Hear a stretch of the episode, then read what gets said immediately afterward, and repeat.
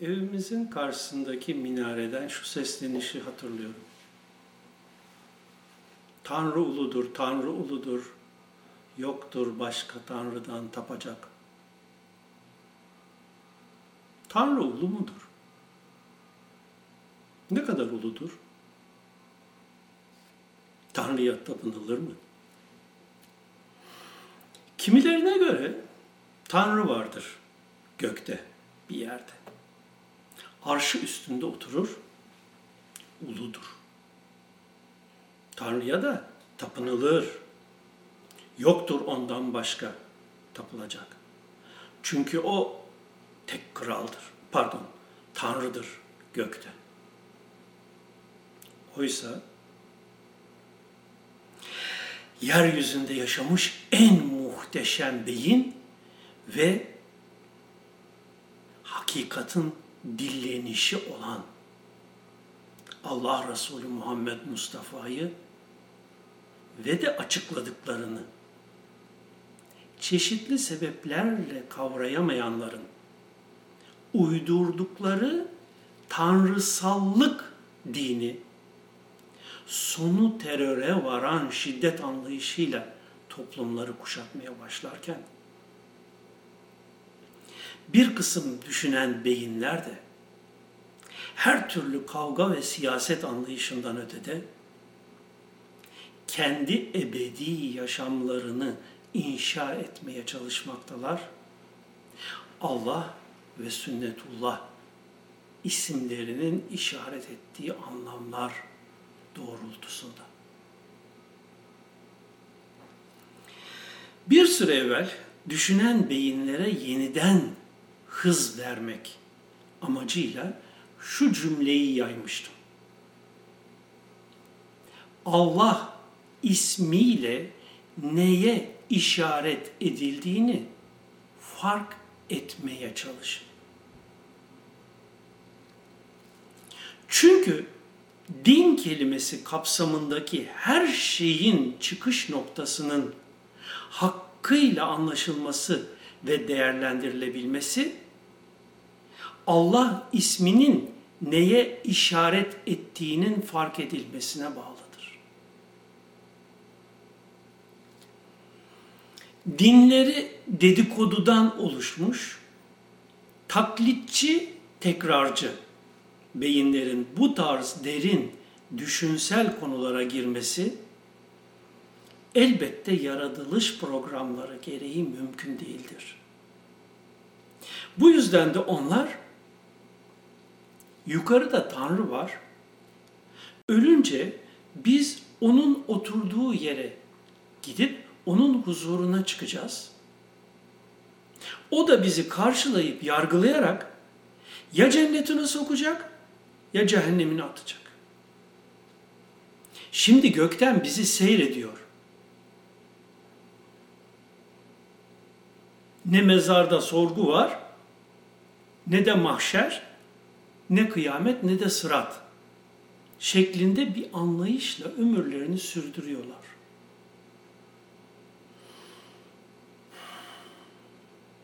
Zaten bu konuları tartışmaya akıl ve mantık kapasiteleri de müsait değildir. Bilgileri tekrarlarlar ama bu bilgileri tekrarları sırasında içine düştükleri çelişkileri hiç fark etmezler. Sadece ezberledikleri ama birbirleriyle bütünleştiremedikleri bilgilerin hammallığıyla ömür tüketirler. Oysa o en muhteşem bilinç ve hakikat zuhuru zat daha işin başında la ilahe Tanrı yoktur. Ve buna bağlı olarak tanrısallık kavramı geçersizdir. Diyerek din olayının tanrısallık esası üzerine değil, Allah ismiyle işaret ettiği anlam ve bunun sonuçları üzerine kurulu olduğuna dikkat çekmiştir. Özellikle Hz. Muhammed'in açıkladığı Allah isimli kitabımda ve diğer yazılarımda bu konuyu vurgulamaya çalıştım. Bu sohbetimde ise Allah ismiyle neye işaret ediliyor konusuna biraz daha farklı açıdan yaklaşmak istiyorum. Bu konuda şu iki hususa çok iyi dikkat etmeliyiz. Allah alemlerden ganidir. Ayeti vurgusuyla. Evrensellik ve boyutsallık noktasından öteye dikkatlerin yönlendirilmesi. Allah alemlerin Rabbıdır işaretiyle her algıladığımız veya algılayamadığımız zerrede dilediği gibi açığa çıkanın ve dahi kendisi dışında varlık müşahede edilemeyeceğinin vurgulanışı yanında. String teorisi derin düşünebilme yetisi olan beyinlere evren içre evrenler gerçeğini boyutsal derinlikli tek kare resim olarak fark ettirmeye çalışırken holografik evren gerçeği de her zerre olarak algılanan gerçekteki tek kare resmin her bir noktasının tümel tekin açığa çıkış seyrinden başka bir şey olmadığını vurgulamaktadır. Fili tanımaya koşuşan körlerin her birinin fili bir yerinden tutuşu ve tuttukları organa göre fili tarif edişleri. Örneğindeki gibi.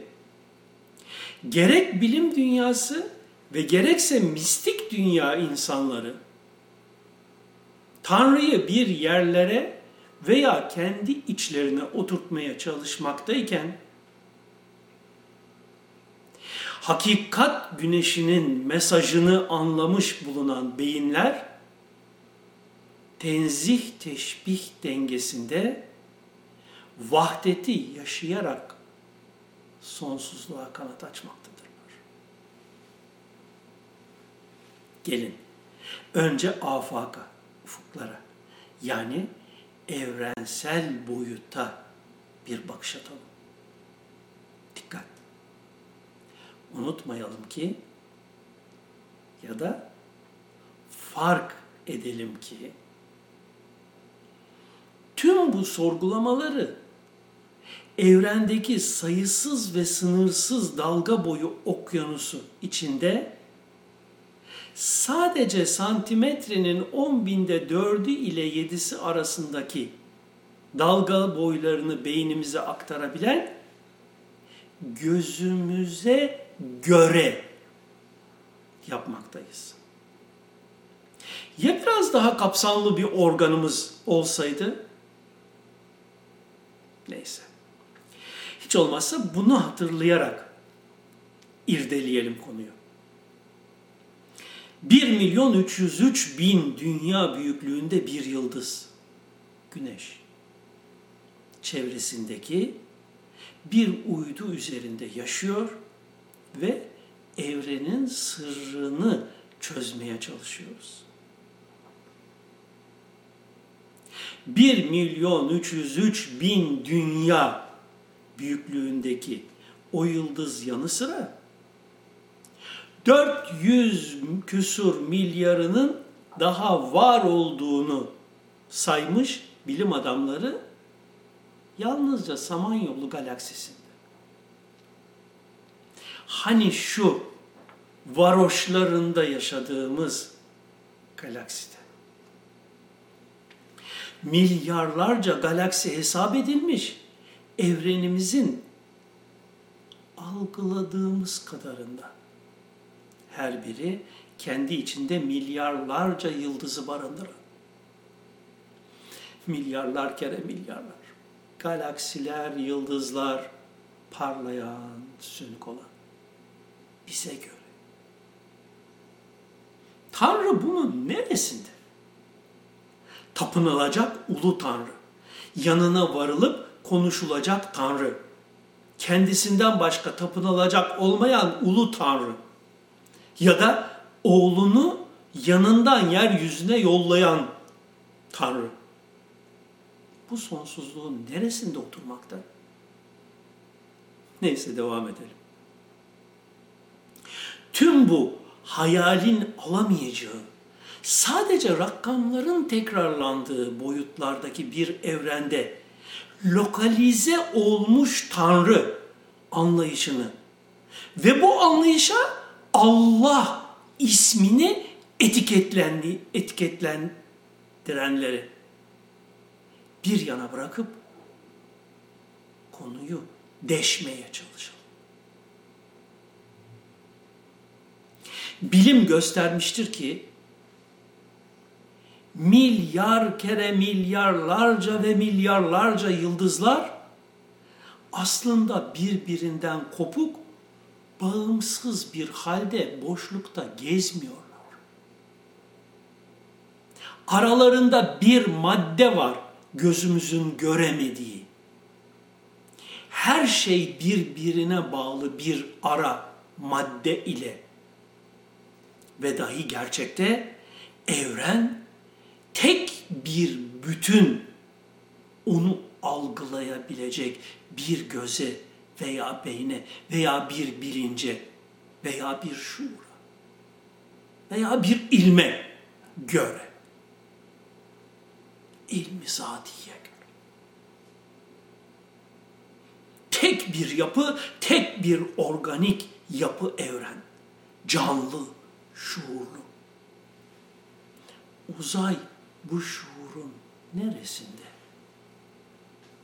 Uzay bu şuurun bedeni. Hani şu eskilerin Allah'a ait ilim sıfatı diye işaret ettikleri evrensel şuur, kozmik bilinç adı altında açığa çıkış uzay ve sinesinde barındırdıkları.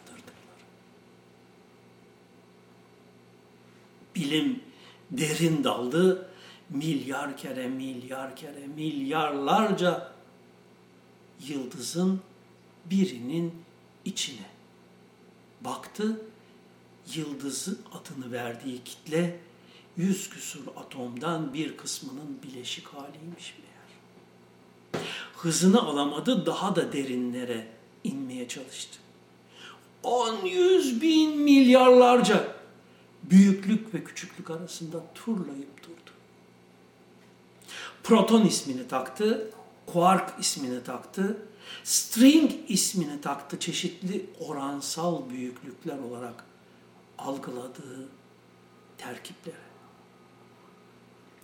Bir kuark bir dünya büyüklüğünde olsa dünya üzerindeki bir ağaç büyüklüğündedir string dedi. Kuark protona göre ne? Proton atoma göre ne? Atom dünyaya göre ne? Dünya yıldıza göre ne? Yıldız galaksiye göre ne? Galaksi evrene göre ne? Gel sen yanına gidip huzuruna çıkıp seninle konuşup seni hesaba çekecek olan Tanrı'nı oturt istersen bunların arasında bir yere. Sonra da ister yolladığı oğluyla muhatap ol, ister yeryüzünden seçip yolladığı postacılarıyla, elçileriyle, peygamberleriyle. Fesubhanallah. Ve tebareke Allahu ahsenül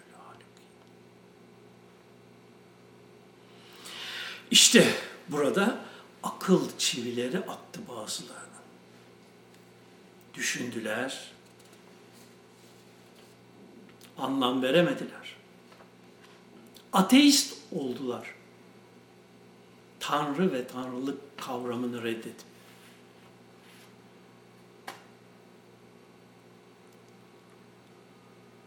Hanif olanlar herhangi bir puta veya Tanrı'ya inanmayanlardı geçmişti. Bir mutlak yaratıcının varlığına inandılar.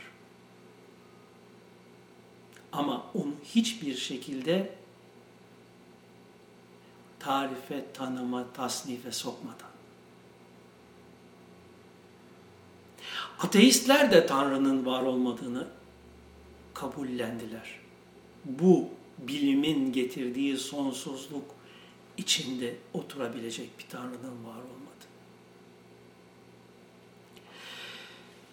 Akılları bu sonsuz büyüklük ve küçüklük arasında şaşkına döndü. Olmaz. Ne olamaz? Tanrı yoktur. Din dedikleri de masaldır, afyondur. Akıllı kişilerin toplumları uyutmak ya da gütmek için uydurmasıdır din noktasında karar kıldılar. Haklı yanları vardı elbette ama fark edemedikleri pek çok gerçeklik, deşifre edemedikleri çok fazla şifreler, mesajlar ve kodlar da vardı fark edebildiklerinin çok ötesinde.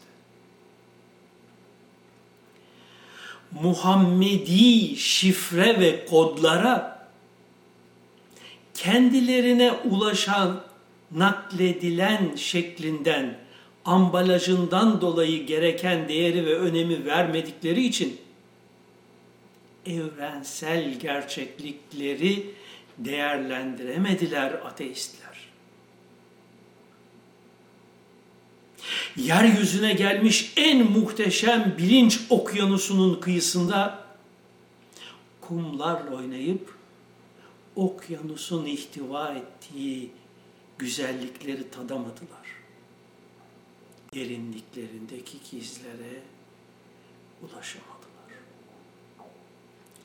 tek karelik resm, evrensel resmin sahip olduğu şuurun insanı kamilde denmişti.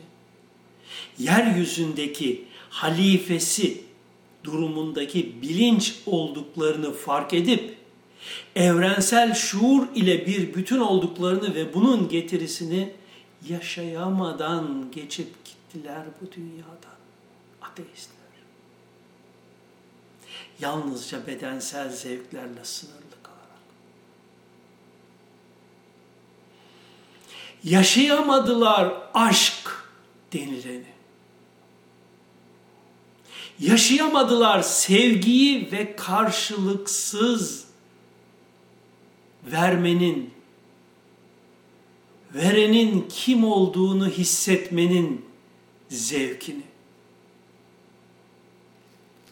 veren Allah'tır.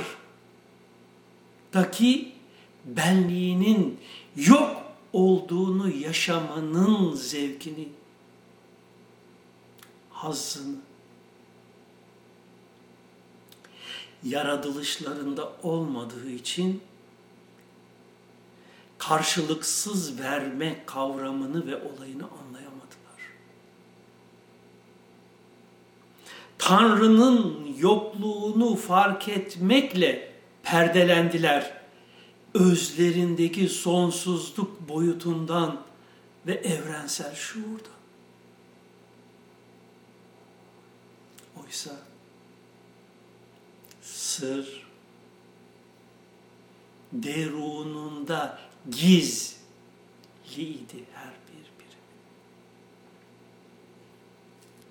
holografik evren gerçekliği bilim dünyasında alemlerin Rabbi Allah'tır. Gerçeğini, sistemini deşifre ederken evrensel ruhtaki ruh adlı melek diye bahsedilmiş. Şuurun her zerrede o zerrenin yapısına göre açığa çıkmakta olduğunu vurgularken düşünemediler bunların sonuçları. Zerre küllün aynasıdır benzetmesiyle en muhteşem evrensel gerçekliği 1400 küsur yıl önce insanlığa bildiren o yüce zatın mesajını kavrayamadılar, değerlendiremediler. Ahad, Samed tanımlamalarıyla kendini Resulullah adı ve kisvesi altında açıklayanın seslenişini işitemediler. Hologramik evren gerçekliğinin ne olduğunu kapsamlı düşünemedikleri için. Zerrede yansıyan, açığa çıkan mikroda kendini açığa çıkartan tümel teki fark edemediler.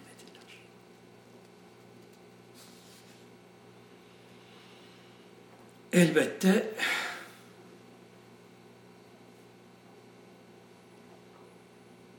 ne ateistler ne de yetiştikleri kurslarda, okullarda yeterli altyapıyı edinemeyen şakirtlerin bunları anlaması mümkün değildir. Oysa işin sırrı evren içre evrenler gerçeğini açıklayan string teorisiyle holografik evren gerçekliğini bir arada düşünerek mutlak tekliğin Allah ilminin açılımını fark edebilmekte gizliydi. Subhanallah kavramının string boyutundaki stringlerin altı dimensionlı hareketiyle evren içre evrenlerin her an yeni bir şan alışının dillenişi olduğunu elhamdülillah'ın bu boyuttaki tekil hareketin çokluktaki tekliğin ancak onu meydana getiren tarafından değerlendirebileceğinin dile gelişi olduğunu anlayamadılar.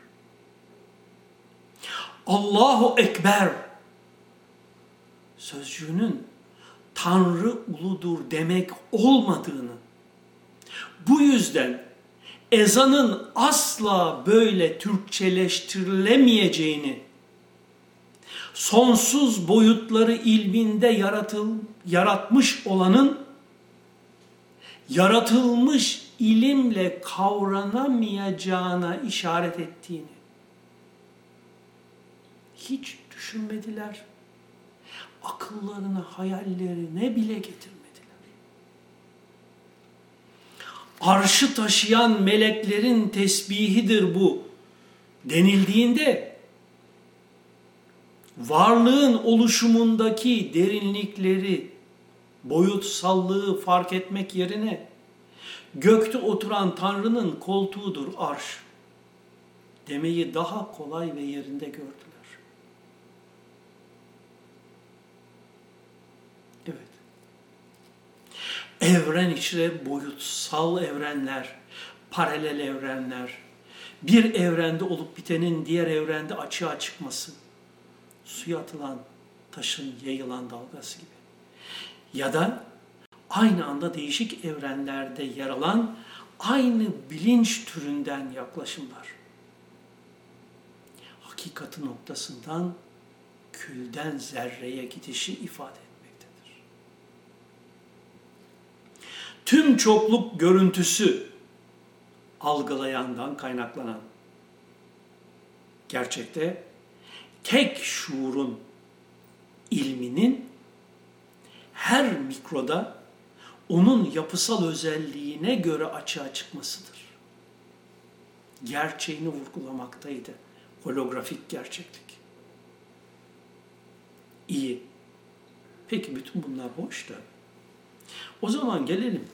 Peygamber neden gelmiş? Kur'an neden inmiş? Tanrı yoksa kime hesap verilecek? Berzah, mahşer, sırat, kıyamet masal mı? bizi kim cehenneme atacak ya da cennete sokacak sorular. Adaletin bu mu Tanrı? 60 yıl bizi yeryüzünde yaşatıp 600 bin milyon milyar sene yakacaksın. Bu ne biçim adalet? Falan lakırdılarına. Akıl çivisi olmayan tahtaları bir araya bağlayıp tekne yapamaz ve de okyanus açılamaz. O zaman da tahta parçaları denizde kopuk kopuk kalır. Ancak bir tanesine tutunulup belki hayatta kalınabilir. Bu konuyu çözmenin sırrını eskiler şöyle açıklamaya çalışmışlar. O günün mecazları içinde. Kul Allah'a eremez, Allah kulunu kendine erdirmedikçe. Bunu günümüzde yıllar önce şöyle açıklamaya çalıştık. Çokluktan tekliğe giden yol kapalıdır. Tekten çoka bakmasını öğrenenler sırra ererler. Allah Resulü Muhammed Mustafa'yı gökteki arş üzerinde oturan Tanrı'nın tahtını taşıyan kanatlı melekleriyle yeryüzünde seçilmiş özel ulak peygamberi şeklinde kabullenen ilahiyatçıların kapasitesiyle değerlendirenler elbette ki yukarıda saydığımız sayısız soru dalgaları arasında bocalayıp duracaklardır. Sistemi ve düzeni kavrayamayan sınırlı düşünce sahipleri dini doğma olarak kabul ederler. Allah ismiyle neye işaret edildiğini fark edemedikleri için tek tanrılı bir dindir İslam derler. Gökten gelmiş din kabul ederler İslam'ı. O yüzden de semavi din derler. La ilahe mesajını algılayamamışlardır, kavrayamamışlardır. Bu yüzden de kabullenişlerini gökte Tanrı, yerde özel ulak postacı peygamber anlayışı üzerine bina etmişlerdir. İslam kitabımdaki materyalist Müslümanlık başlıklı yazımda işaret ettiğim üzere her şeyi beş duyu madde boyutuyla ele alıp anlamaya çalışmışlardır. Olayın noktadan açılan string konisi içinde açığa çıkan şuursal algılamanın sonsuzluğu, sonsuzluk yolculuğu olduğunu hiç fark edememişlerdir. Evren içre evrenlerin tek bir noktanın konisel projeksiyonu olduğunu kavrayabilmek, ayrıca içinde bulunan her şeyin dahi o projeksiyon içindeki kendi noktasından oluşan konisel bir projeksiyon olduğunu algılayabilmek. İşte tasavvuftaki nokta sırrının açıklanması. Bunun ötesinde bilinmeli ki evren içre evrenleri oluşturan stringler projeksiyonunun meydana geldiği nokta sonsuzluk platformundaki sonsuz noktalardan yalnızca biri mesabesindedir. İşte Allah ismiyle bu sonsuz noktaları kapsayan ve her bir noktadan sonsuz alemler yaratana işaret edilmektedir ki bu özellik ekber kelimesiyle anlatılmaya çalışılmıştır. Allahu Ekber. Nerede bu Allah? Nerede Tanrı'ya tapınan veya Tanrı'yı kabul eden veya Tanrı'yı reddedenlerin anladığı Tanrı anlayışı tapılacak Tanrı.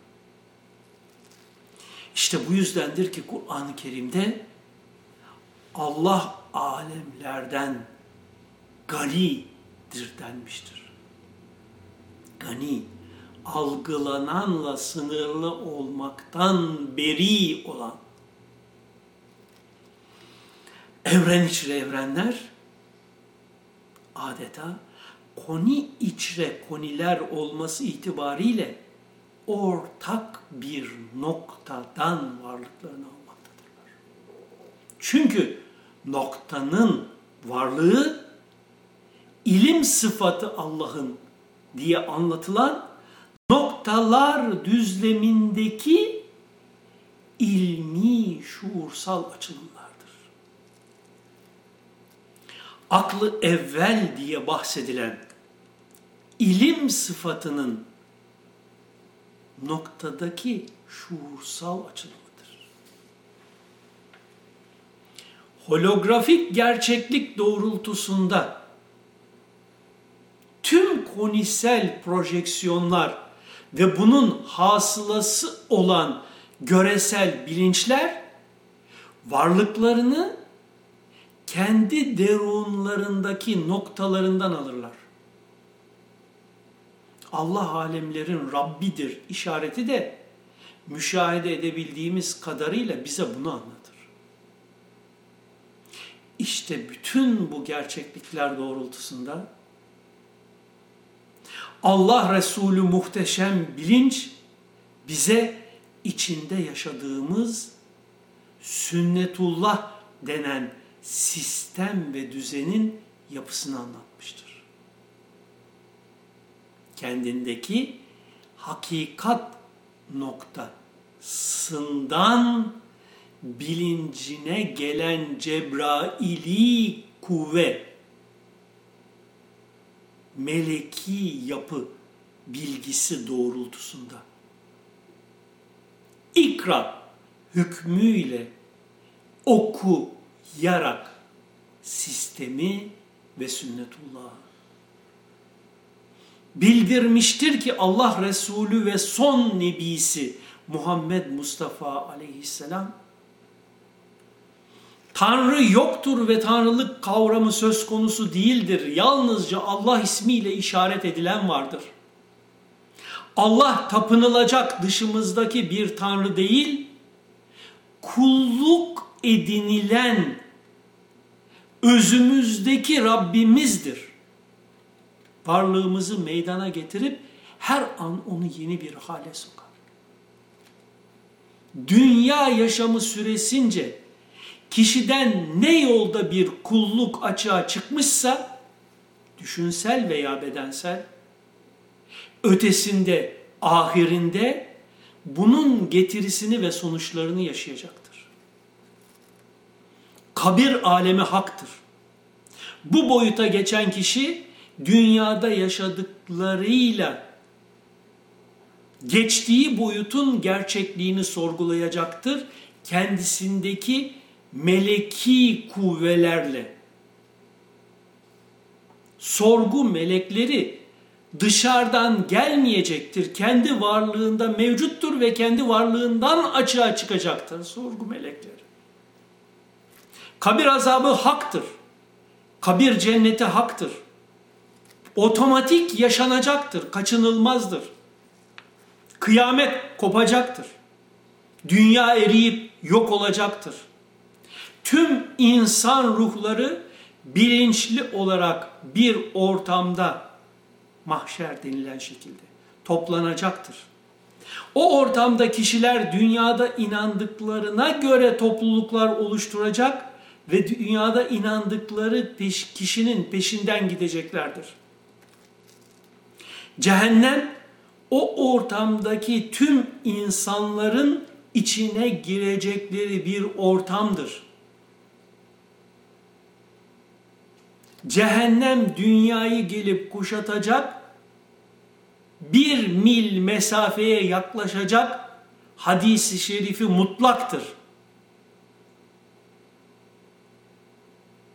Mahşerden çıkanlar cehennem ismiyle tanımlanan o boyut ve ortamdan geçeceklerdir ki bu geçiş süreci sırat diye tanımlanmıştır, anlatılmıştır.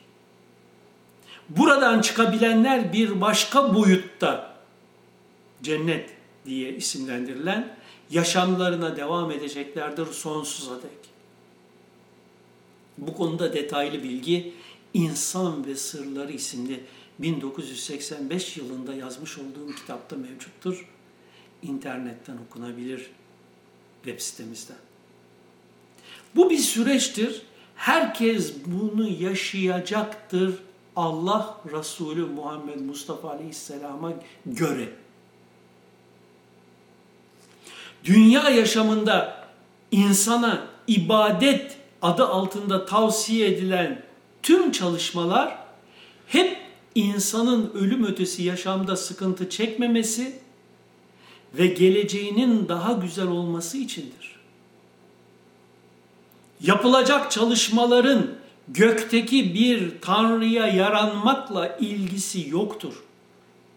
Hasta olmamak için tedbir almak veya hasta olunca ilaç almak neyse, ölüm ötesi yaşam için de ibadet adı verilen bu çalışmaları yapmak ve kendini o ortama hazırlamak aynı şeydir. Kişi ne yapacaksa kendisi için yapacaktır. Herkes elleriyle yaptıklarının sonucunu yaşayacaktır. Kişinin kendi sahi ve çalışması dışında elde edebileceği hiçbir şey yoktur. Leysel insan illa masiya. Ayeti bunu vurgular. Yukarıda kimse yoktur yaratılmışlardan başka. Kişi Rabbini derununda hissedecektir. Keşfedecektir. Ölümü tadarak boyut değiştiren kimse yaşamın ve bulunduğu boyutun gerçekliğine göre kendi kendini sorgulayacaktır derunu itibariyle ki bu durum hesaba çekilmek diye tavsif edilmiştir. Kişi hesabını Rabbine verecektir. Tanrı'ya değil. O gün hesap görücü olarak nefsin yeter. Ayeti bu gerçeği vurgulamaktadır ki buradaki nefsten murat kişinin Rabbidir. Onun içindir ki nefsini bilen Rabbini bilir denmiştir. Zerre kadar hayır işleyen bunun karşılığını görecek, zerre kadar kötülük yapan da bunun sonuçlarını kaçınılmaz bir biçimde yaşayacaktır. Zelzele suresi bir kere daha ölüm tadıldıktan sonra yaşanacaktır. Zelzele suresinin yorumunu bir daha bizden dinlemek isteyen dua ve zikir kitabımızdaki Zelzele suresi yorumumuza bakabilir. Bunları bilmemek veya duymamış olmak gibi bir mazerete yer yoktur sistemde sünnetullah'ta. Çünkü mazeret serdedilecek bir tanrı yoktur kimsenin karşısında yukarıda oturan. Allah ismiyle neye işaret edildiğini anlamaya, fark etmeye çalışın lütfen. İşte dostum, anlatılabilir kadarıyla din olayının geçmişteki mecazlarla bezenmiş anlatımının çağımız gerçekleri ışığındaki bir kısım kodları.